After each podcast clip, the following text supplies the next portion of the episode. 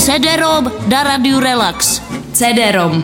Velikonoce se blíží, co si budeme povídat? No a tak by nás zajímalo, jak se na Velikonoce připravuje pan CD-ROM. Už má vajíčka? No řeknu vám, byla to teda velká bitva dostat ty levný vejce, ale nakonec teda nějaký máme, jo? Kdyby ty sousedovi slepice nekvokali, tak jsme jich měli víc. No a jak vy se vlastně jako k Velikonocům stavíte? No pro nás je to ve skrze výhodný, jo? Jak to? No tak bál jsem se tyhle ty odpovědi i otázky, ale já vám to teda řeknu. Takže za prvé, spousta lidí, když jsou Velikonoce, odjíždí někam pryč před koledníkama, protože vejce jsou drahý, nikdo je nechce kupovat a tak radši zdrhnou, než aby museli otevírat a ty vejce dávat. No a byty?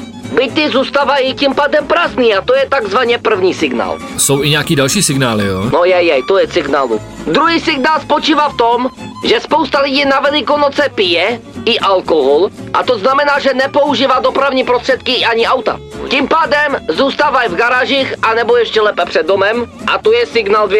No neříkejte mi, že máte těch signálů ještě víc. No do třetice, a to je takové jako neužívanější signál, je to, že se převlíkneme za koledníky, vememe ty pamíhody a jdeme koledovat.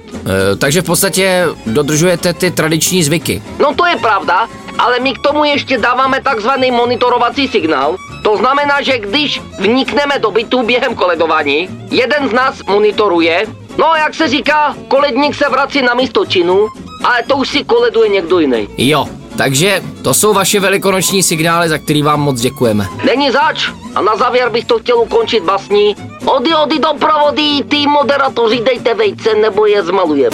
Od pěti do devíti ranní jam.